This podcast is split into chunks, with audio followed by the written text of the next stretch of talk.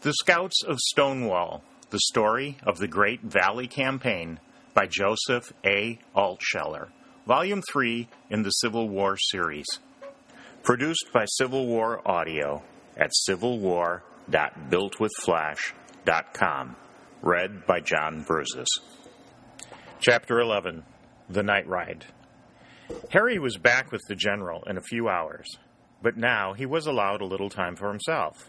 It seemed to occur suddenly to Jackson that the members of his staff, especially the more youthful ones, could not march and fight more than two or three days without food and rest. You've done well, Harry, he said. He was beginning to call the boy by his first name. The words of praise were brief, and they were spoken in a dry tone, but they set Harry's blood aflame. He had been praised by Stonewall Jackson, the man who considered an ordinary human being's best not more than third rate. Harry, like all the others in the Valley Army, saw that Jackson was setting a new standard in warfare. Tremendously elated, he started in search of his friends. He found the Invincibles, that is, all who were left alive, stretched flat upon their sides or backs in the orchard. It seemed to him that St. Clair and Langdon had not moved a hair's breadth since he had seen them there before, but their faces were not so white now. Color was coming back. He put the toe of his boot against Langdon's side and shoved gently but firmly.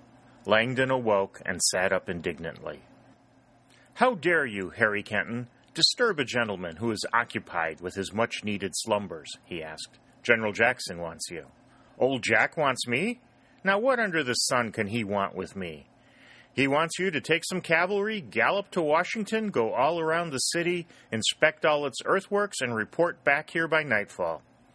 You're making that up, Harry, but for God's sake, don't make that suggestion to old Jack.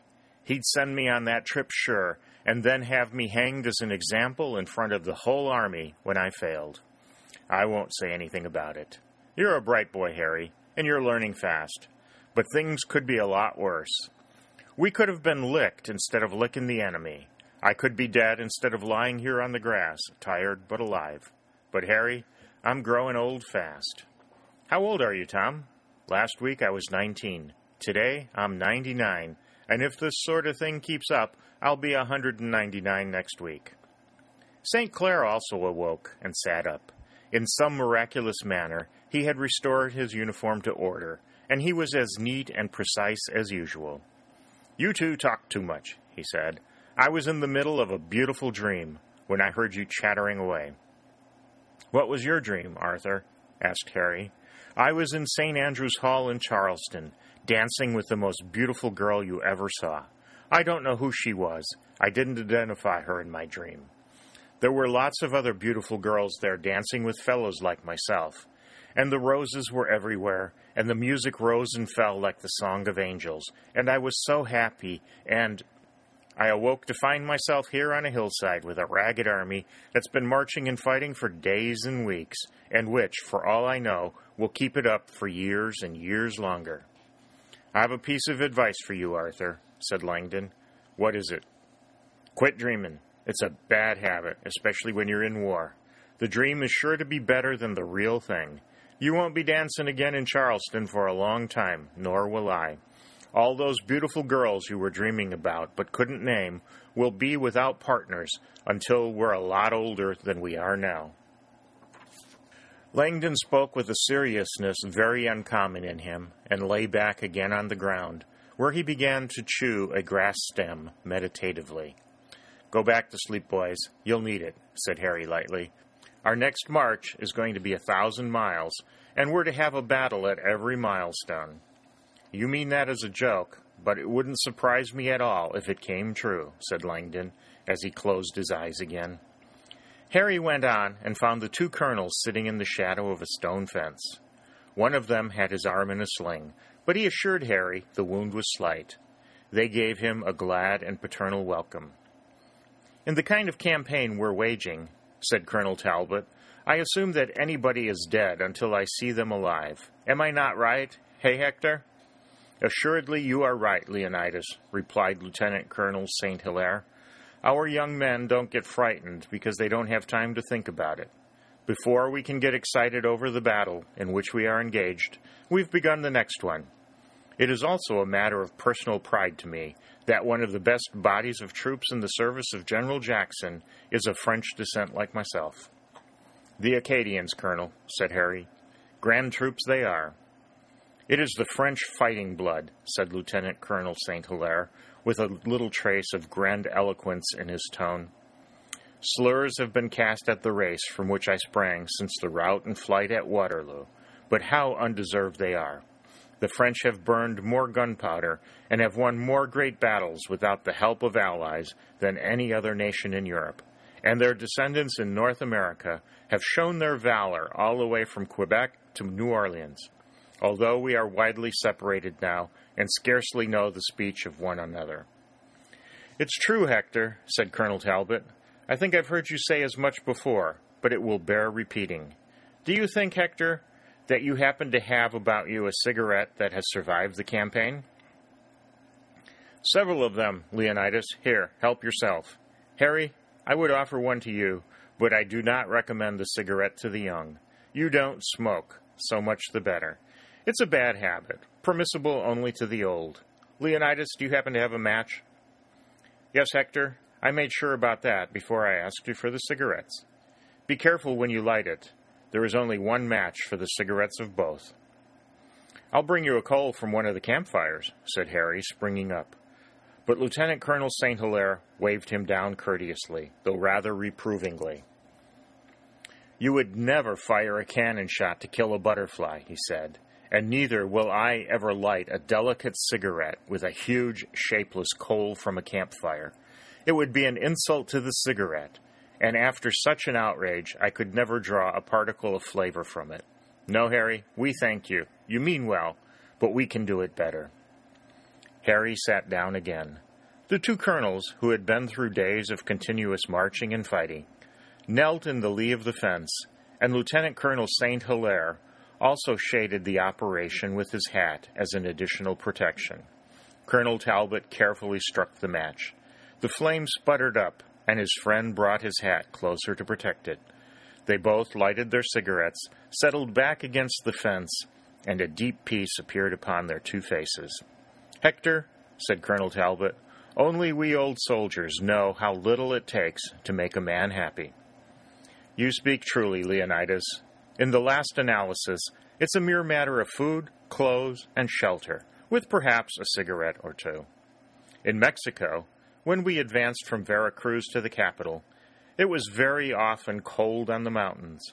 I can remember coming in from some battle, aching with weariness and cold. But after I had eaten good food and basked half an hour before a fire, I would feel as if I owned the earth. Physical comfort, carried to the very highest degree, produces mental comfort also. Sound words, Hector. The starved, the cold and the shelterless can never be happy. God knows that I am no advocate of war, although it is my trade.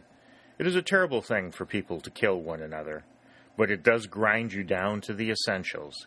Because it is war, you and I have an acute sense of luxury, lying here against a stone fence, smoking a couple of cigarettes. That is, Leonidas, we are happy when we have attained what we have needed a long time, and which we have been a long time without. It has occurred to me that the caveman, in all his primitive nakedness, must have had some thrilling moments, moments of pleasure of the body, the mind, and the imagination allied, which we modern beings cannot feel. To what moments do you allude, Hector? Suppose that he has just eluded a monstrous saber-toothed tiger, and has slipped into his cave by the opening, entirely too small for any great beast of prey. He is in his home, a warm fire is burning on a flat stone. His wife, beautiful to him, is cooking savory meats for him. Around the walls are his arms and his supplies. They eat placidly while the huge tiger, from which he has escaped by a foot or less, roars and glowers without. The contrast between the danger in that house, which is the equivalent to a modern palace, comes home to him with a thrill more keen and penetrating than anything we can ever feel. The man and his wife eat their evening meal and retire to their bed of dry leaves in the corner. They fall asleep while the frenzied and ferocious tiger is still snarling and growling. They know he cannot get at them, and his gnashings and roarings are merely a lullaby, soothing them to the sweetest of slumbers. You could not duplicate that in the age in which we live, Leonidas. No, Hector, we couldn't. But as for me, I can spare such thrills. It seems to me that we have plenty of danger of our own just now. I must say, however, that you put these matters in a fine, poetic way. Have you ever written verses, Hector? A few, but never for print, Leonidas. I am happy to think that a few sonnets and triolets of mine are cherished by middle aged but yet handsome women of Charleston that we both know. Harry left them, still talking in rounded sentences and always in perfect agreement. He thought theirs a beautiful friendship, and he hoped that he should have friendships like it when he was as old as they. But he and all the other prophets were right. The restless Jackson soon took up the northward march again. He was drawing farther and farther away from McClellan and the Southern Army before Richmond, and the great storm that was gathering there. The army of Banks was not yet wholly destroyed, and there were other northern and undestroyed armies in the valley. His task there was not yet finished. Jackson pushed on towards Harper's Ferry on the Potomac. He was now, though to the westward, further north than Washington itself, and with other armies in his rear, he was taking daring risks. But as usual, he kept his counsels to himself. All was hidden under that battered cap to become later an old slouch hat, and the men who followed him were content to go wherever he led. The old Stonewall Brigade was in the van, and Jackson and his staff were with it. The foot cavalry, refreshed by a good rest, were marching again at a great rate. Harry was detached shortly after the start and was sent to Colonel Winder with orders for him to hurry forward with the fine troops under his command. Before he could leave Winder, he ran into a strong northern force at Charleston, and the Southern Division attacked at once with all the dash and vigor that Jackson had imparted to his men. They had, too, the confidence bred by continuous victory, while the men in blue were depressed by unbroken defeats. The Northern force was routed in 15 or 20 minutes and fled toward the river, leaving behind it all its baggage and stores. Harry carried the news to Jackson and saw the general press his thin lips together more closely than ever. He knew that the hope of destroying Banks utterly was once more strong in the breast of their leader the members of the staff were all sent flying again with messages to regiments to hurry. The whole army swung forward at increased pace. Jackson did not know what new troops had come for Banks, but soon he saw the heights south of Harper's Ferry, and the same glance told him that they were crowded with soldiers. General Saxton, with 7,000 men and 18 guns, had undertaken to hold the place against his formidable opponent. General Jackson held a brief council, and when it was over, summoned Harry and Dalton to him. You are both well mounted and have had experience, he said. You understand that the army before us is not by any means the only one that the Yankees have. Shields, Ord, and Fremont are all leading armies against us. We can defeat Saxton's force, but we must not be caught in any trap. Say not a word of this to anybody, but ride in the direction I'm pointing and see if you can find the army of Shields. Other scouts are riding east and west, but you must do your best, nevertheless. Perhaps both of you will not come back, but one of you must. Take food in your saddlebacks, and don't neglect your arms. He turned instantly to give orders to others, and Harry and Dalton mounted and rode, proud of their trust, and resolved to fulfill it. Evening was coming as they left the army and disappeared among the woods. They had only the vague direction given by Jackson, derived probably from reports brought in by other scouts, but it was their mission to secure definite and exact information. You know this country, George, don't you? asked Harry. I've ridden over all of it. They say that Shields, with a large part of McDowell's army, is approaching the valley through Manassas Gap. It's a long ride from here, Harry, but I think we'd better make for it. This horse of mine is one of the best ever bred in the valley. He could carry me a hundred miles by noon tomorrow. Mine's not exactly a plow horse, said Harry, as he stroked the mane of his own splendid bay, one especially detailed for him on this errand.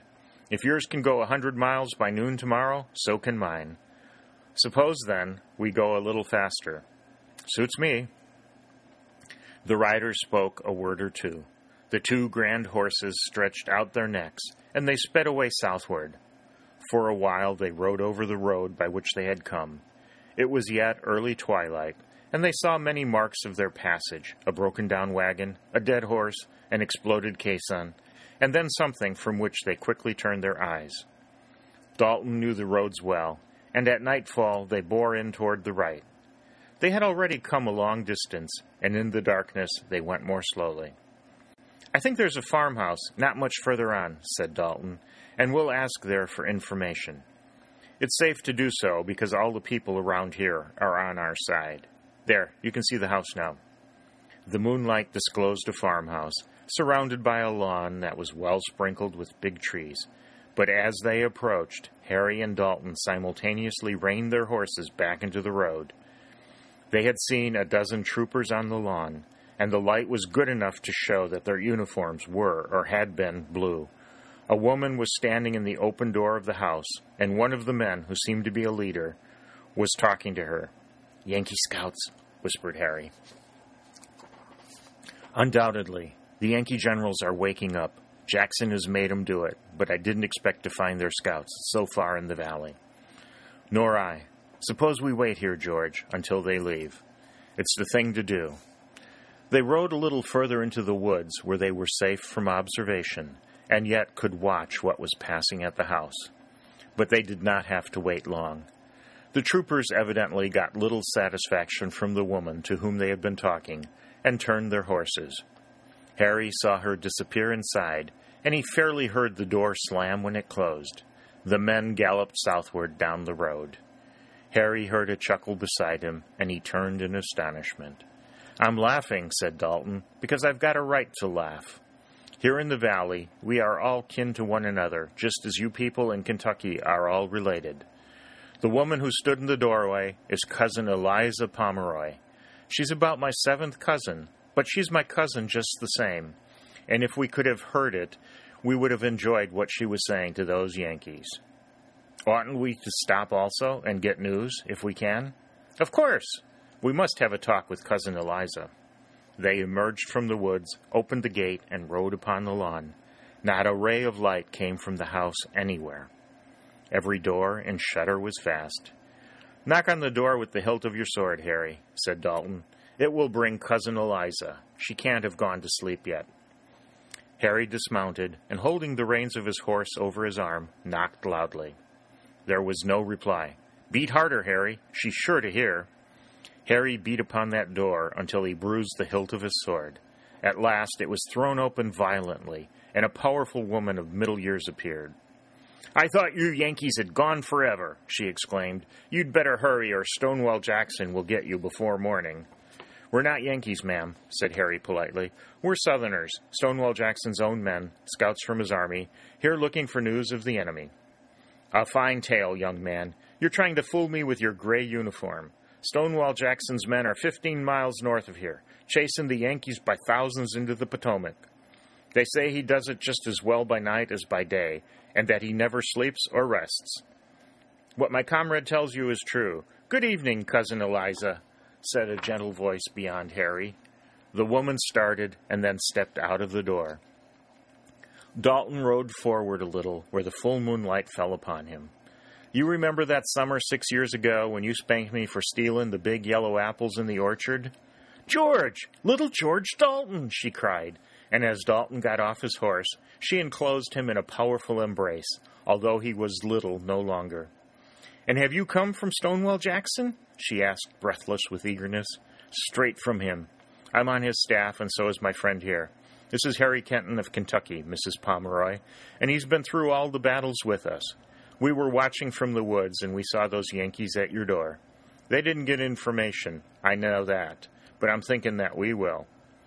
Cousin Eliza Pomeroy laughed a low, deep laugh of pride and satisfaction. Come into the house, she exclaimed. I'm here with four children. Jim, my husband, is with Johnston's army before Richmond, but we've been able to take care of ourselves thus far, and I reckon we'll keep on being able. I can get hot coffee and good corn cakes ready for you inside of fifteen minutes. It's not food we want, Cousin Eliza, said Dalton. We want something far better, what those Yankees came for news. So I think we'd better stay outside and run no risk of surprise. Yankees might come back. That's so. You'll grow up into a man with a heap of sense, George. I've got real news, and I was waiting for a chance to send it through to Stonewall Jackson. Billy! Billy! A small boy, not more than twelve, but clothed fully, darted from the inside of the house. He was well set up for his age, and his face was keen and eager. This is Billy Pomeroy, my oldest son, said Cousin Eliza Pomeroy with a swelling of maternal pride. I made him get in bed and cover himself up, boots and all, when the Yankees came. Billy has been riding today. He ain't very old, and he ain't very big, but put him on a horse, and he's mighty nigh a man. The small, eager face was shining. What did you see, Billy, when you rode so far? asked Dalton. Yankees, Yankees, Cousin George, and lots of 'em towards Manassas Gap. I saw some of their cavalry this side of the gap, and I heard at the store that there was a big army on the other side, marching hard to come through it and get in behind our Stonewall. Harry looked at Dalton. That confirms the rumors we heard, he said.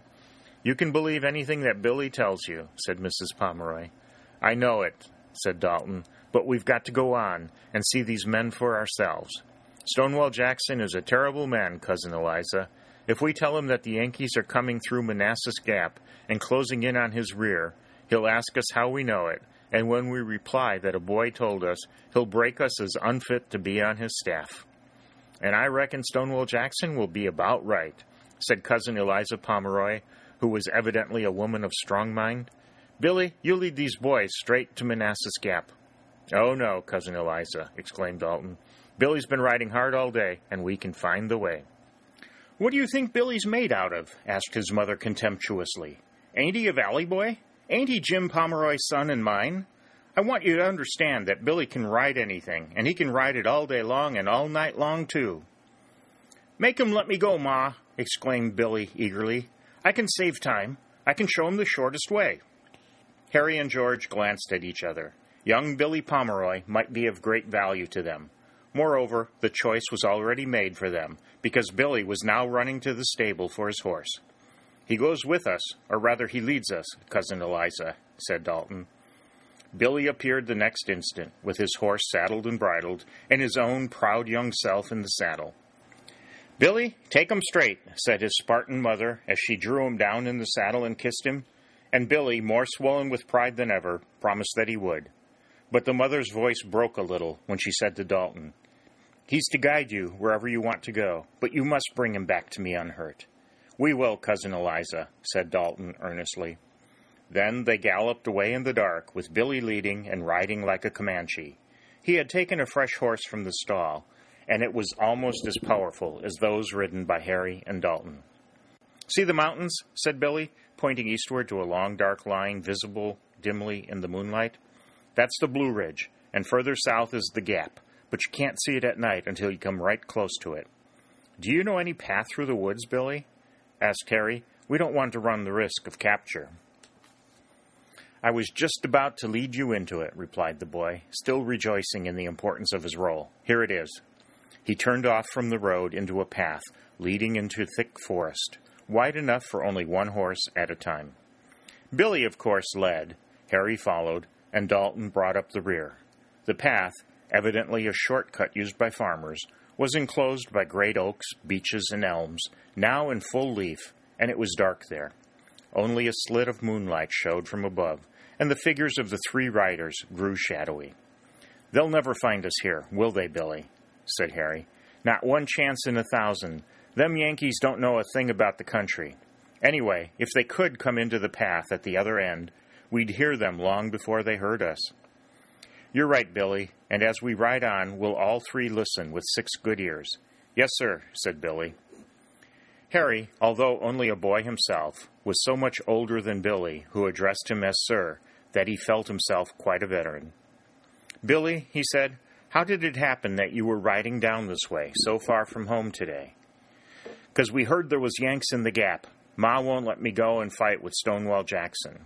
She says I ain't old enough and big enough, but she told me herself to get on the horse and ride down this way, and see if what we heard was true. I saw 'em in little bunches, and then that gang came to our house tonight, less than ten minutes after I come back. We'll be at a creek, sir, in less than five minutes. It runs down from the mountains, and it's pretty deep with all them big spring rains. I guess we'll have to swim, sir.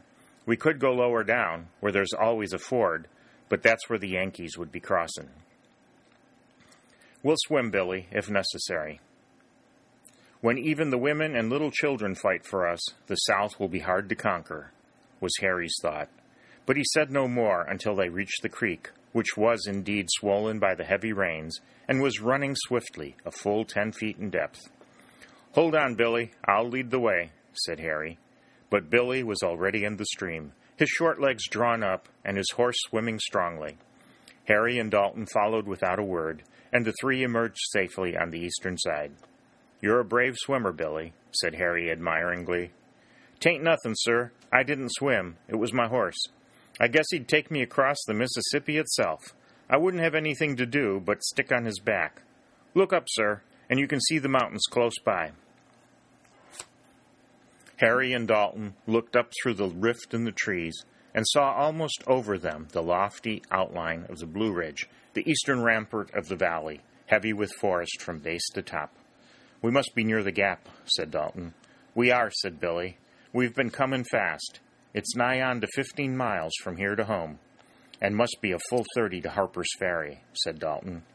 Does this path lead to some point overlooking the gap? asked Harry, where we can see the enemy if he's there and he can't see us? Yes, sir. We can ride on a slope not more than two miles from here and look right down into the gap. And if troops are there, we'll be sure to see their fires, said Dalton. Lead on, Billy. Billy led with boldness and certainty. It was the greatest night of his life, and he meant to fulfill to the utmost what he deemed to be his duty. The narrow path still wound among mighty trees, the branches of which met now and then over their heads, shutting out the moonlight entirely. It led at this point toward the north, and they were rapidly ascending a shoulder of the mountain, leaving the gap on their right. Harry, riding on such an errand, felt to the full the weird quality of mountains and forest, over which darkness and silence brooded. The foliage was very heavy, and it rustled now and then as the stray winds wandered along the slopes of the Blue Ridge. But for that and the hoofbeats of their own horses, there was no sound save once, when they heard a scuttling on the bark of a tree. They saw nothing, but Billy pronounced it a wildcat, alarmed by their passage. The three at length came out on a level place or tiny plateau. Billy, who rode in advance, stopped, and the others stopped with him. Look, said the boy, pointing to the bottom of the valley, about five hundred feet below. A fire burned there, and they could discern men around it, with horses in the background. Yankees, said Billy. Look at 'em through the glasses. Harry raised his glasses and took a long look. They had the full moonlight where they stood, and the fire in the valley below was also a help. He saw that the camp was made by a strong cavalry force. Many of them were asleep in their blankets, but the others sat by the fire and seemed to be talking. Then he passed the glasses to Dalton, who also, after looking long and well, passed them to Billy as a right belonging to one who had been their real leader and who shared equally with them their hardships and dangers. How large would you say that force is, George? asked Harry. Three or four hundred men at least. There's a great bunch of horses. I should judge, too, from the careless way they've camped, that they've no fear of being attacked. How many do you think there are, Billy? Just about what you said, Cousin George.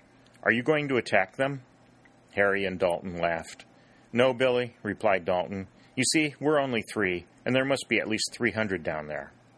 But we've been hearing that Stonewall Jackson's men never mind a hundred to one, said Billy, in an aggrieved tone. We hear that's just about what they like. No, Billy, my boy, we don't fight a hundred to one. Nobody does, unless it's like Thermopylae and the Alamo. Then what are we going to do? continued Billy in his disappointed tone. I think, Billy, that Harry and I are going to dismount, slip down the mountainside, see what we can see, hear what we can hear, and that you'll stay here, holding and guarding the horses until we come back. I won't, exclaimed Billy in violent indignation. I won't, Cousin George. I'm going down the mountain with you and Mr. Kenton. Now, Billy, said Dalton soothingly, you've got a most important job here. You're the reserve, and you also hold the means of flight. Suppose we're pursued hotly. We couldn't get away without the horses that you'll hold for us. Suppose we should be taken. Then it's for you to gallop back with the news that Shields' whole army will be in the pass in the morning. And under such circumstances, your mother would send you on to General Jackson with a message of such immense importance. That's so, said Billy with conviction, in the face of so much eloquence and logic. But I don't want you fellows to be captured. Dalton and Harry, dismounting, gave the reins of their horses into the hands of Billy, and the small fingers clutched them tightly. Stay exactly where you are, Billy, said Harry. We want to find you without trouble when we come back. I'll be here, said Billy proudly. Harry and Dalton began the descent through the bushes and trees. They had not the slightest doubt that this was the vanguard of the Northern army which they heard was 10,000 strong, and that this force was merely a vanguard for McDowell, who had nearly 40,000 men. But they knew too well to go back to Stonewall Jackson with mere surmise, however plausible. We've got to find out some way or another whether their army is certainly at hand, whispered Dalton. Harry nodded and said, We must manage to overhear some of their talk, though it's risky business. But that's what we're here for. They don't seem to be very watchful, and as the woods and bushes are thick about about 'em, we may just get a chance. They continued their slow and careful descent. Harry glanced back once through an opening in the bushes and saw little Billy holding the reins of three horses and gazing intently after them. He knew that among all the soldiers of Jackson's army, no matter how full of valor and zeal they might be, there was not one who surpassed Billy in eagerness to serve. They reached the bottom of the slope and lay for a few minutes hidden among dense bushes. Both had been familiar with country life.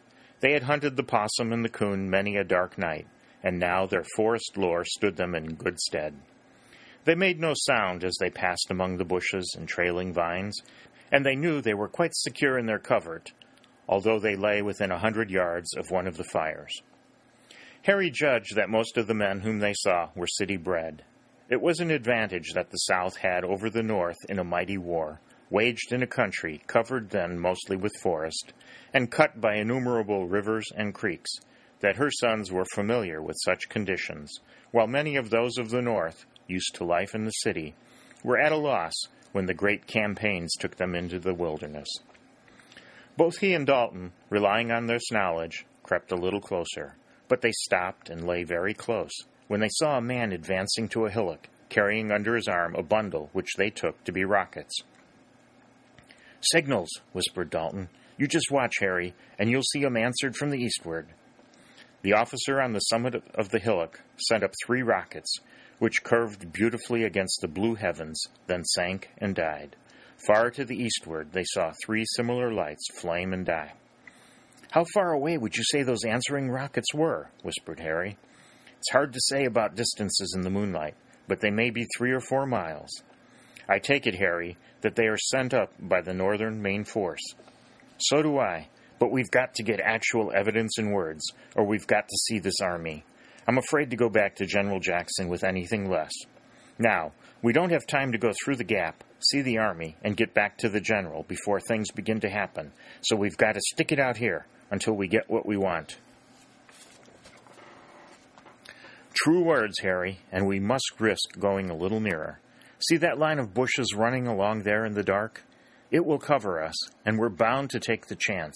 We must agree, too, Harry, that if we're discovered, neither must stop in an attempt to save the other. If one reaches Jackson, it will be all right. Of course, George. We'll run for it with all our might. And if it's only one, it's to be the better runner. They lay almost flat on their stomachs, and passing through the grass, reached the line of bushes. Here they could rise from such an uncomfortable position, and stooping, they came within fifty yards of the first fire, where they saw very clearly the men who were not asleep and who yet moved about. Most of them were not yet sunburned, and Harry judged at once that they must have come from the mills and workshops of New York or New England. As far as he could see, they had no pickets, and he inferred their belief that no enemy was nearer than Jackson's army, at least thirty miles away. Perhaps the little band of horsemen who had knocked at Mrs. Pomeroy's door had brought them the information. They lay there nearly an hour, not thinking of the danger, but consumed with impatience. Officers passed near them talking, but they could catch only scraps, not enough for their purpose. A set of signals was sent up again and was answered duly from the same point to the east of the gap. But after long waiting, they were rewarded. Few of the officers or men ever went far from the fires. They seemed to be at a loss in the dark and silent wilderness, which was absolute confirmation to Harry that they were city dwellers. Two officers, captains or majors, stopped within twenty feet of the crouching scouts and gazed for a long time through the gap toward the west into the valley, at the northern end of which Jackson and his army lay. I tell you, Curtis, one of them said at last, that if we get through the gap tomorrow and Fremont and the others also come up, Jackson can't possibly get away. We'll have him and his whole force in a trap, and with three or four to one in our favor, it will be all over. It's true if it comes out as you say, Penfield, said the other, but there are several ifs, and we have reason to know it's hard to put your hand on Jackson. Why, when we thought he was lost in the mountains, he came out of them like an avalanche, and some of our best troops were buried under the avalanche. You're too much of a pessimist, Curtis. We've learned a lot in the last few days. As sure as you and I stand here, the fox will be trapped. Why, he's trapped already. We'll be through the gap here with 10,000 men in the morning, squarely in Jackson's rear. Tomorrow, we'll have 50 or 60,000 good troops between him and Richmond and Johnston. His army will be taken or destroyed, and the Confederacy will be split asunder. McClellan will be in Richmond with an overwhelming force, and within a month the war will be practically over. There's no doubt of that if we catch Jackson, and it certainly looks as if the trap were closing down upon him. In defeating Banks and then following him to the Potomac, he has ruined himself and his cause. Harry felt a deadly fear gripping at his heart. What these men were saying was probably true. Every fact supported their claim. The tough and enduring North, ready to sustain any number of defeats and yet win, was pouring forward her troops with a devotion that would have wrung tears from a stone and she was destined to do it again and again through dark and weary years. The two men walked further away, still talking, but Harry and Dalton could no longer hear what they were saying. The rockets soared again in the pass and were answered in the east, but now nearer, and the two knew that it was not worthwhile to linger any longer. They knew the vital fact that 10,000 men were advancing through the pass, and that all the rest was superfluity and time had a value beyond price to their cause.